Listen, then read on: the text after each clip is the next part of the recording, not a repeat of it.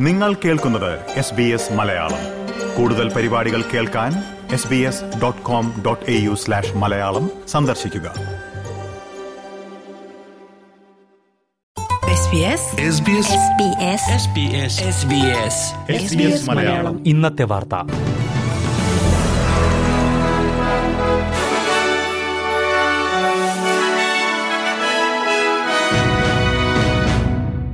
നമസ്കാരം. എല്ലാ ശ്രോതാക്കൾക്കും എസ് ബി എസ് മലയാളത്തിന്റെ പ്രത്യേക പോഡ്കാസ്റ്റിലേക്ക് സ്വാഗതം.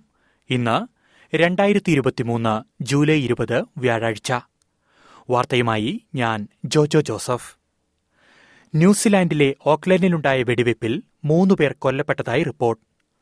വനിതാ ലോകകപ്പ് ഫുട്ബോൾ മത്സരത്തിന് മണിക്കൂറുകൾ ശേഷിക്കെയാണ് വെടിവയ്പുണ്ടായത് വ്യാഴാഴ്ച രാവിലെ ഉണ്ടായ സംഭവത്തിൽ തോക്കുധാരി ഉൾപ്പെടെ മൂന്നുപേർ കൊല്ലപ്പെടുകയും ആറു പേർക്ക് പരിക്കേൽക്കുകയും ചെയ്തതായി പോലീസ് അറിയിച്ചു.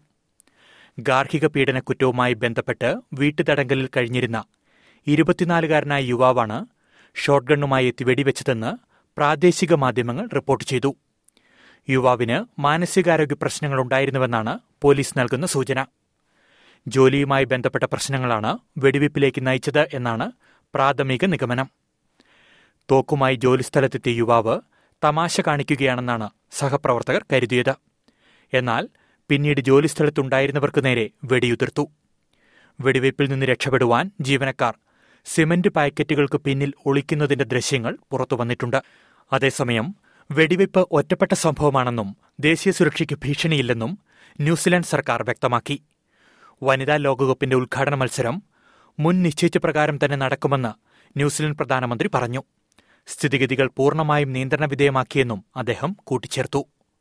ഇതോടെ ഈ വാർത്താ ബുള്ളറ്റിൻ ഇവിടെ അവസാനിക്കുന്നു.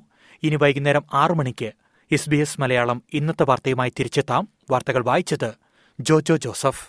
SBS SBS SBS SBS SBS SBS Malayalam. ഇന്നത്തെ വാർത്ത.